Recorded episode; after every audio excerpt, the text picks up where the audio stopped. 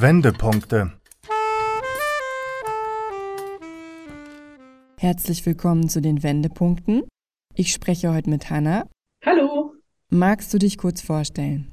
Ich bin Hannah Joel Edwards. Ich bin Sozialpädagogin, Bioenergietherapeutin und Aurameisterin. 37 Jahre alt, ich komme aus Essen und habe mich selbstständig gemacht. Du hast 2020 in der Jugendhilfe im Auftrag des Jugendamtes gearbeitet. Wie sah deine Arbeit während der Lockdown-Zeit aus? Insgesamt war das bei uns relativ frei, weil wir halt freie Mitarbeiter waren, hatten wir so das Gefühl, dass genau in der Zeit uns die Leute brauchen. Das heißt, wir hatten ein Team von Leuten, die freiberuflich arbeiten, die dann zu den Leuten nach Hause gefahren sind.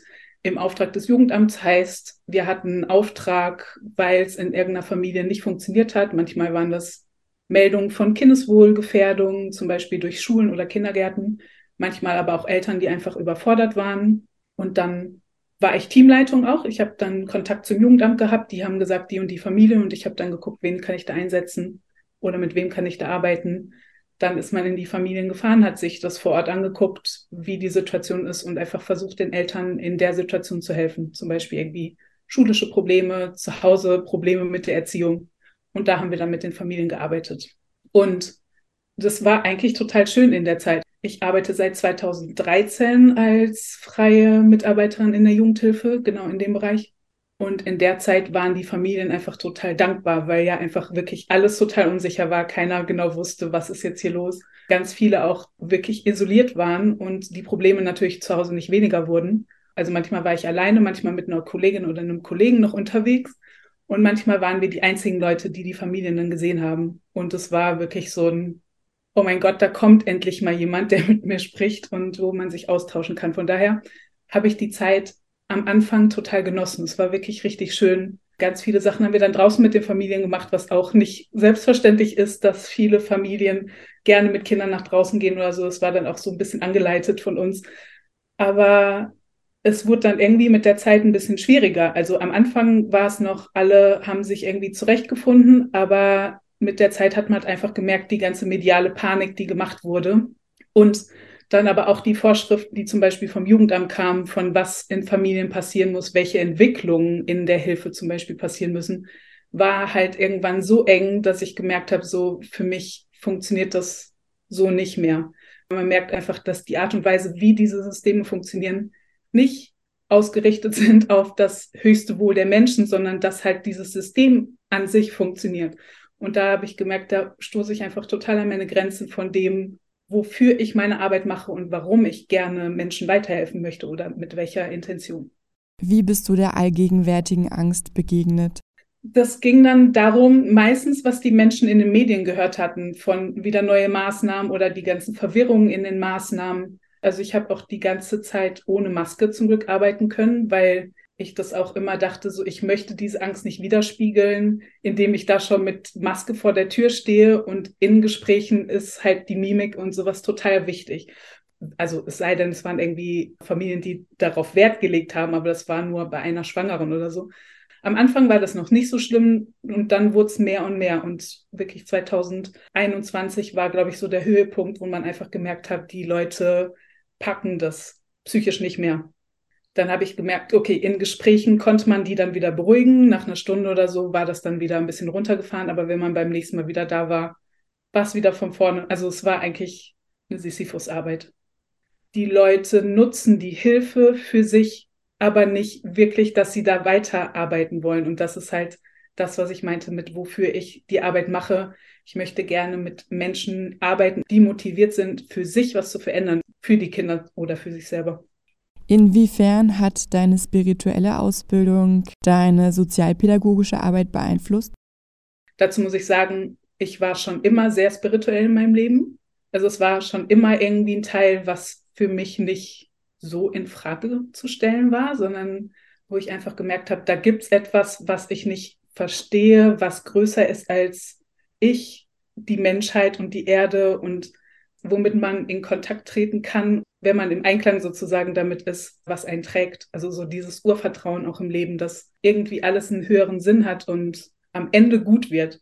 So, das hatte ich schon immer. Und von daher habe ich mich auch schon immer gefragt, was so hinter den Dingen steckt. Also was zu Problemen führt, warum das Leben so ist, wie es ist. Und das sind auch sehr viele spirituelle Fragen, die ich mir schon als Kind gestellt habe. Das hat schon immer mit reingespielt in meine Arbeit, in das, was ich machen wollte.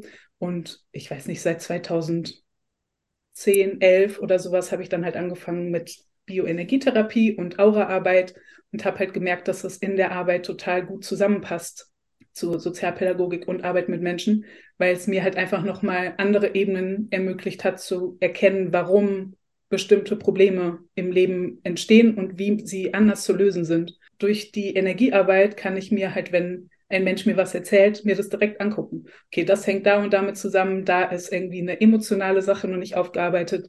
Das hängt mit der Familie zusammen. Und ähm, genau, das habe ich die ganze Zeit parallel gemacht, aber nur so situativ mal eingestreut oder bei Familien, wo das halt gepasst hat oder die dafür offen waren. Aber es war einfach so der Punkt, wo ich gemerkt habe, das, was ich für mich erfahren habe von, es gibt schwierige Zeiten, aber es gibt immer eine Lösung, es gibt immer was Positives in herausfordernden Zeiten. So diesen Mut zu haben, trotzdem weiterzugehen, das möchte ich in meiner Arbeit vermitteln. Und das ist halt nicht möglich gewesen in dieser Familienarbeit, wo das alte System, sage ich jetzt einfach mal so, äh, darauf aus ist, Probleme zu deckeln, Leute in dem System zu lassen, dass sie funktionieren. Wo stehst du 2023? Jetzt stehe ich da, dass ich meine eigene Arbeit mache.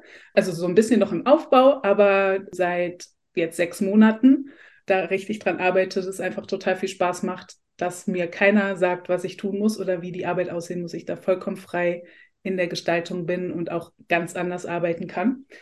Genau, das ist so der Punkt, wo ich stehe und einfach versuche da noch mehr Leute für zu begeistern, weil es ja auch zwischen Sozialpädagogik und Energiearbeit da auch den Mut zu haben, vielleicht neue Wege zu gehen, neue Sachen auszuprobieren. Gab es mal einen Punkt, wo du nicht weitergekommen bist? Und was möchtest du resultierend daraus den Hörern mitgeben? Ja, absolut. Also nicht nur an diesem Punkt, sondern so insgesamt. Ich glaube, mein Leben ist nie so glatt verlaufen. Ich habe irgendwie einen Migrationshintergrund durch meinen Vater. Ich bin als Vegetarierin aufgewachsen. Wir waren nie in der Kirche. Also so diese ganzen Strukturen oder sowas hatte ich als Kind nie und in meiner Phase des Heranwachsens nie und musste immer so irgendwie meinen Weg suchen und wo man das Gefühl hat, es geht nicht weiter, alles bricht zusammen, wo man sich irgendwie entwickelt innerlich und das Äußere nicht mehr zusammenpasst, sich vielleicht auch Leute abwenden weil sie nicht verstehen, was man für einen Weg geht. Das war so insgesamt mein Leben und nicht nur seit dieser letztendlichen krassen Entscheidung von, ich verwirkliche jetzt wirklich meinen Traum in der Arbeitswelt. Genau, von daher gehört das genauso mit dazu. Und ich glaube, das ist auch so das, warum ich gerne meine Geschichte erzählen wollte, ist, weil ich merke, dass gerade viele Leute an so einen Punkt kommen, wo halt das Vertraute und Gewohnte wegbricht, wo man vielleicht gar nicht mehr weiß, wo einem der Kopf steht, was man jetzt noch glauben soll. Man hat Zeiten, wo man einfach denkt, oh Gott, ich weiß nicht mehr weiter. Das ist auch vollkommen in Ordnung. Das ist Teil dessen. Und trotzdem zu merken, okay, was kann ich denn jetzt noch tun? Und das ist meistens der Weg irgendwie nach innen. Habe ich für mich gemerkt, dass es einfach total wichtig ist, auf sich zu hören, auf die innere Stimme zu hören, was für einen stimmig ist und was vielleicht gar nicht erstmal vernünftig klingt oder sowas, aber ich habe einfach die Erfahrung gemacht, wenn man diesen Weg dann geht, dann öffnen sich neue Türen.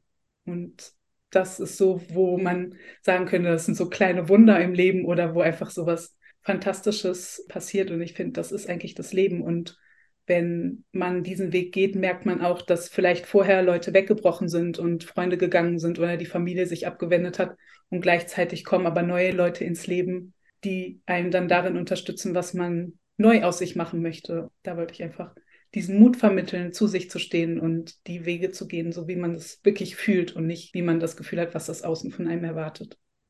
Also was ich noch ergänzen könnte, ist, dass es ja wirklich jetzt eine Zeit ist, die ja schon von vielen Kulturen vorhergesagt wurde, dass es eine Zeit des Umbruchs geben wird. Also dass wir in uns was finden können, was gerade einfach fantastisch ist zu erleben und was sich dann aber ins Außen widerspiegelt irgendwann und die äußere Welt jetzt erstmal total chaotisch zu sein scheint, weil halt sich nichts mehr halten kann und wir aus uns heraus das Neue kreieren können.